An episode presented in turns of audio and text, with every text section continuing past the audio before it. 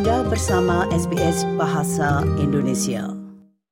Jumlah penderita diabetes di Australia diperkirakan akan berlipat ganda pada tahun 2045 dengan jumlah sekitar 3 juta orang.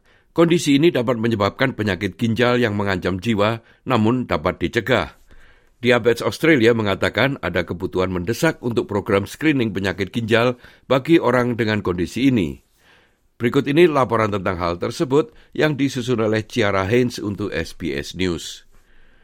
Neil Maiden adalah salah satu dari sekitar 330 ribu orang di Australia yang hidup dengan penyakit ginjal akibat diabetes. Ini menempatkannya pada risiko gagal ginjal yang membutuhkan dialisis atau transplantasi. I'd heard a lot about uh, being on dialysis. Um, it did worry me. Uh, the thought of being tied to a machine for quite a bit of your life was uh, not terribly inspiring. Um, side effects and that sort of thing that can come from being on the machine too were a little bit of a worry, but um, I guess I got on with it and uh, hoped that uh, it wouldn't be me. Sebuah laporan baru oleh Diabetes Australia menyoroti dampak penyakit ginjal terkait diabetes dan gagal ginjal. Ini menempatkan biaya ekonomi dari kondisi tersebut sekitar 2,6 miliar dolar per tahun. Laporan itu juga mengungkapkan dialisis untuk mendukung orang yang hidup dengan penyakit ginjal terkait diabetes diperkirakan mencapai 5% dari rawat inap. Justin Kane adalah CEO dari Diabetes Australia. We are in the middle of a diabetes epidemic. Chronic kidney failure brings with it massive changes in lifestyle.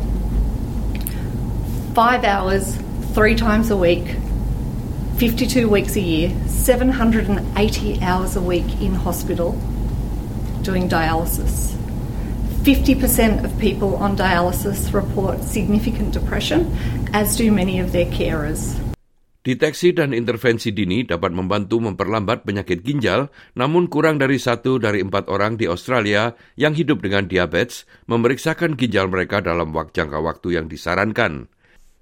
Profesor Richard Makisek adalah Direktur Endokrinologi di Rumah Sakit St. Vincent. Diabetic kidney disease takes a huge toll on the health, both physical and mental, of people with diabetes. It also represents a massive health burden for our health system, especially for those progressing to kidney failure requiring dialysis or kidney transplantation.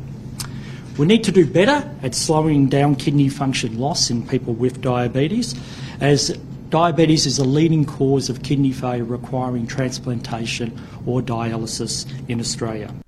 Penyakit ginjal juga terwakili secara tidak proporsional pada orang-orang bangsa pertama. Profesor Jenny Pedagogos dari Epworth Internal Medicine Clinical Institute menjelaskan.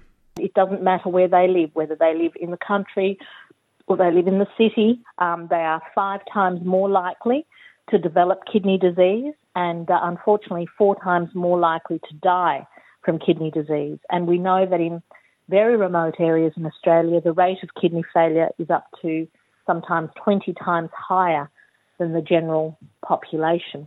Justin Kane mengatakan perlu diperkenalkan program penyaringan yang ditargetkan. We are in the middle of a diabetes epidemic. Chronic kidney failure brings with it massive changes in lifestyle. Five hours, three times a week, 52 weeks a year, 780 hours a week in hospital doing dialysis. 50% of people on dialysis report significant depression, as do many of their carers. Menteri Kesehatan Federal Mark Butler memuji kemitraan pemerintah dengan Diabetes Australia. I'm delighted at the opportunity to work with Diabetes Australia on this concept. We've had a partnership with Diabetes Australia, the Commonwealth Government of both political persuasions, now for more than three decades, and I think that partnership has delivered some of the world's best diabetes services. Obat resep yang memperlambat penurunan fungsi ginjal pada orang yang hidup dengan diabetes tipe 2 dan penyakit ginjal kronis telah ditambahkan ke PBS mulai tanggal 1 Juli. Obat itu yang disebut Kerendia dapat membebani pengguna ribuan dolar setiap tahunnya. Nah pendengar, itulah tadi sebuah rangkuman yang disusun oleh Philippa Carisbrook dan Ciara Haynes untuk SBS News dan disampaikan oleh Ricky Kusumo. Anda ingin mendengar cerita-cerita seperti ini?